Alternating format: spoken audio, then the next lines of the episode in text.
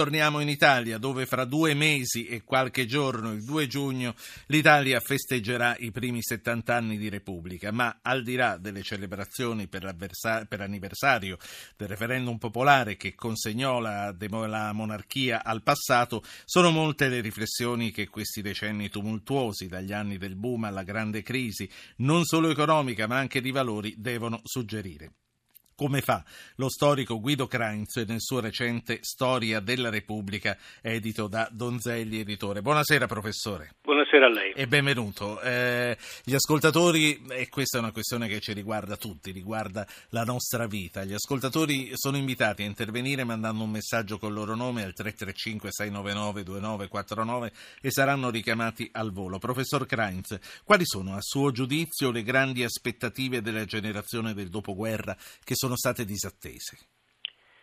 Beh, soprattutto la speranza di essere una nazione, cioè la cosa, ragionare su questi 70 anni di storia. La cosa che mi ha colpito di più è che appunto noi possiamo vederci gli elementi di forza del nostro passato, cioè noi non siamo sempre come ci dipingiamo molte volte, familisti, un po' imbelli, qualunquisti, apolitici, eccetera. Noi siamo un paese che è uscito dalla guerra devastato, diviso, diviso per molte ragioni, anche per il modo diverso con cui la guerra è stata eh, combattuta al nord e al sud, ed è stato, siamo un paese che è riuscito a risollevarsi e a guardare al futuro. Guardi, eh, se dovessi dire una data che precede di poco il 2 giugno, eh, fondamentale, è il 6, di, il 6, di, maggio del 1946. In quel giorno riapre la, il Teatro alla Scala di Milano.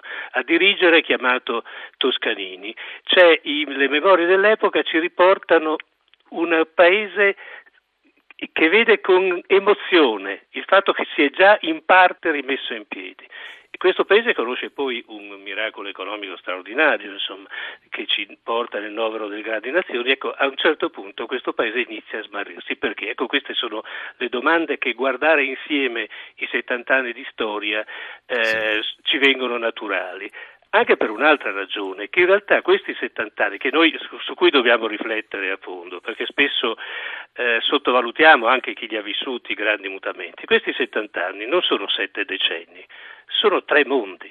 L'Italia è un mondo largamente rurale, quella che esce dalla guerra, bisogna aspettare il 58, l'anno del mirac- d'inizio del miracolo economico, perché i lavoratori dei campi siano meno di quelli dell'industria. E ha, poi una, ha, poi, ha, poi un momento industriale, cioè un momento unitario industriale e poi con gli anni 80 anche questo mondo crolla, ma appunto non sono tre economie sono tre modi di, non sono solo tre modi di produrre o di consumare, sono tre modi di pensare, di ragionare, sì. di orizzonti mentali, morali, etiche che, si, che cambiano. Lo sforzo credo debba essere attraversare questi 70 anni, questi tre monti, interrogandosi non su un astratto modo di essere italiani, ma sul confrontarsi eh, nel corso di questa storia di modi diversi. Sì di essere italiani. Professore, intanto faccio parlare un ascoltatore ricordando a chi ci sta seguendo che il numero è il 335-699-2949. Non lo dovete chiamare, dovete solo mandare un messaggio, siamo noi a chiamare voi. Eh, Romolo però mi sa che se n'è andato, mm, quindi lo richiamiamo e lo facciamo parlare. Eh, professore, in tutto questo, innanzitutto volevo capire se lei è stato in grado mh, mm, a posteriori, perché quando li si stanno vivendo uno non se ne rende conto dei cambiamenti, se è stato in grado di identificare delle date, dei momenti in cui ci sono state le svolte, eh, dopo il boom economico per esempio, quando qualcosa ha cominciato, come diceva lei, a non andare più come prima, e poi quali responsabilità lei ritiene che abbiano avuto i partiti?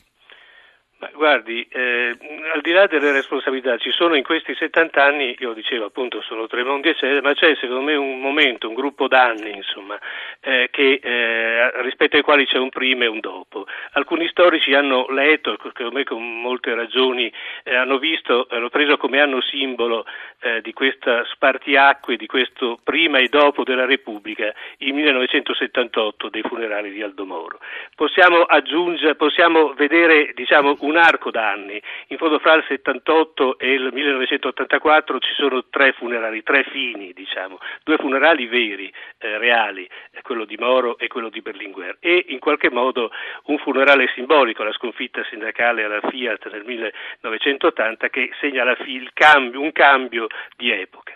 Dopodiché, naturalmente, detto questo, ci sono dei momenti con cui non abbiamo fatto i conti. Ad esempio, se devo dire subito, anche rispetto all'oggi, anche rispetto alle, eh, alle domande dell'oggi, al modo di guardare al futuro, eccetera, noi abbiamo riflettuto molto poco sulla crisi petrolifera, su quel che è emerso con la crisi petrolifera del 1973. Uno storico di grande valore, Eric Osbaum, ha scritto che con quella crisi eh, finisce l'età dell'oro. Cioè il mondo scopre che non c'è più l'idea che, che, non è vero che lo sviluppo sarà continuo, infinito, eccetera, che eh, è, eh, c'è, c'è, un'inversione di tendenza. Le risorse del, paese, del pianeta sono finite. Guardi, per capire la forza di questa svolta, le ricordo che quattro anni prima l'uomo conquistò la Luna. No? E il clima, cioè il massimo, l'onnipotenza massima dell'uomo, il clima era tale eh, per cui eh, venne in Italia poco prima dell'evento il direttore della NASA, cioè eh, dell'Agenzia dei voli spaziali americani, e i giornali a, a titoli cubitali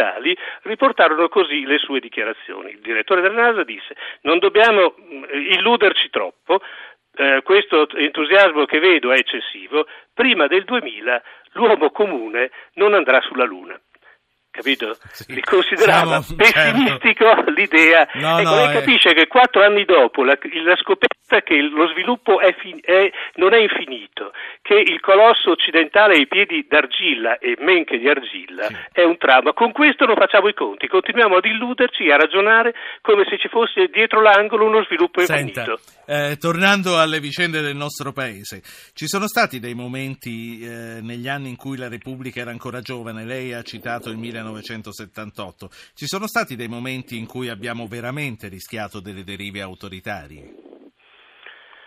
Ma guardi, eh, eh, la, domanda è, la, domanda è, una domanda molto importante, eh, nel senso che potevano esserci eh, questo, questi rischi, diciamo, persone, forze, eccetera, che hanno agito in questa direzione. Ci sono, io eh, ho l'idea, eh, lo voglio dire sbilanciandomi come è doveroso fare sì. in un'intervista sintetica, che sempre, eh, avevamo sempre le forze per, per sì. difendere la democrazia, che potevamo scommettere. Se, se, fossi stato lo scommettitore avrei scommesso in, in tutte le occasioni in cui i rischi c'erano eh, sulla tenuta della democrazia. Professore. I rischi c'erano.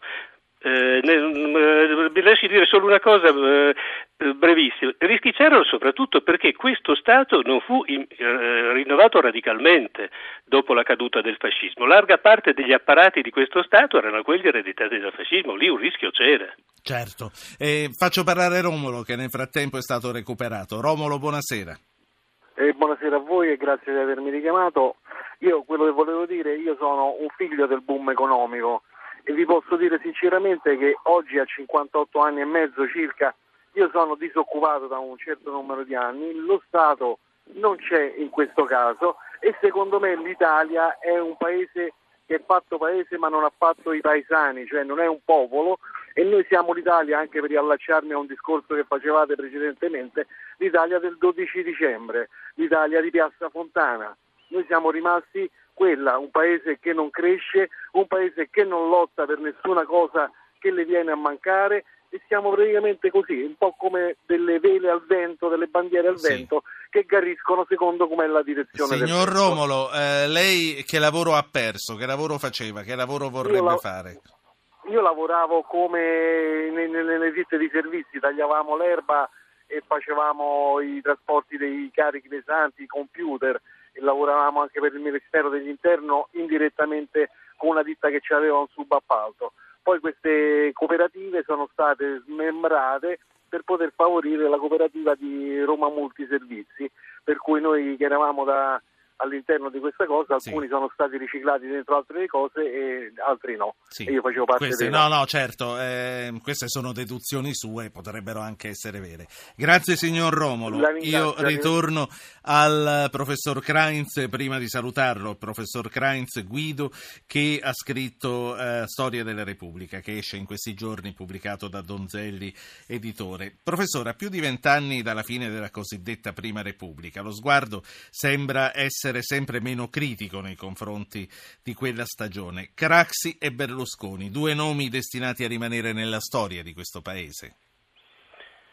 Ma eh, guardi, i mutamenti che hanno segnato quell'epoca sicuramente lo rest- eh, resteranno, diciamo. E quello che resta, soprattutto, lei parlava di questi vent'anni, vede la riflessione più pessimistica riguarda proprio il paragone con, con, con, quel periodo, con, quel periodo. Noi allora appunto vivemmo un crollo, lei eh, lo ricorderà, insomma, un, un crollo che sembrava eh, grandissimo e al tempo stesso però c'era l'idea che appunto la Prima Repubblica fosse tutta cattiva e che fosse sufficiente liberarsi di quel ceto politico perché, eh, si, perché il futuro sarebbe stato radioso. Non è andato così, quindi non dobbiamo ragionare solo sul ceto politico, ma anche, ma anche eh, sugli italiani. Certamente a partire dagli anni Ottanta dei modelli, un modello che è passato attraverso Craxi e continuato con Berlusconi, un modello di essere italiano che è quello che a me non piace, l'affermazione individuale, quello che negli anni Ottanta si chiamava rampantismo, ma c'era anche negli anni Sessanta, voglio dire,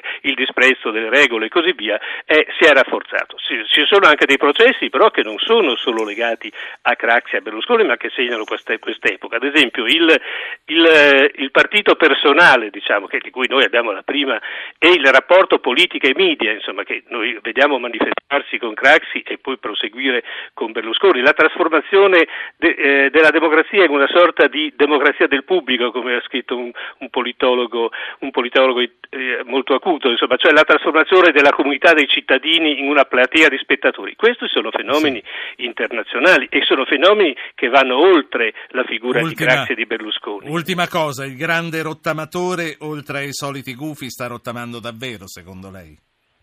Vede, credo che questo sia il punto dolente, credo che quello che sia mancata sia un, sia stato un vero rinnovamento della politica. Possiamo non usare questo termine, possiamo usare, non usare il termine di rottamazione, ma me, me, io penso, insomma, qui siamo naturalmente, qui non è lo storico che parla, è il cittadino, insomma, che a un certo, c'è c'è, insomma, a un certo punto la, eh, l'impressione mia è che un paese che perdeva fiducia nella democrazia ridare ai cittadini fiducia nella democrazia fosse la cosa più alta che si potesse fare. In fondo il rinnovamento proposto da Renzi a questo sembrava, eh, sembrava portare, insomma il 41% dei voti questo è sostanzialmente, questo raccoglie, mi sembra evidente che non è andata così. La saluto e la ringrazio, leggeremo il suo Storia della Repubblica, Donzelli, Guido Crainze.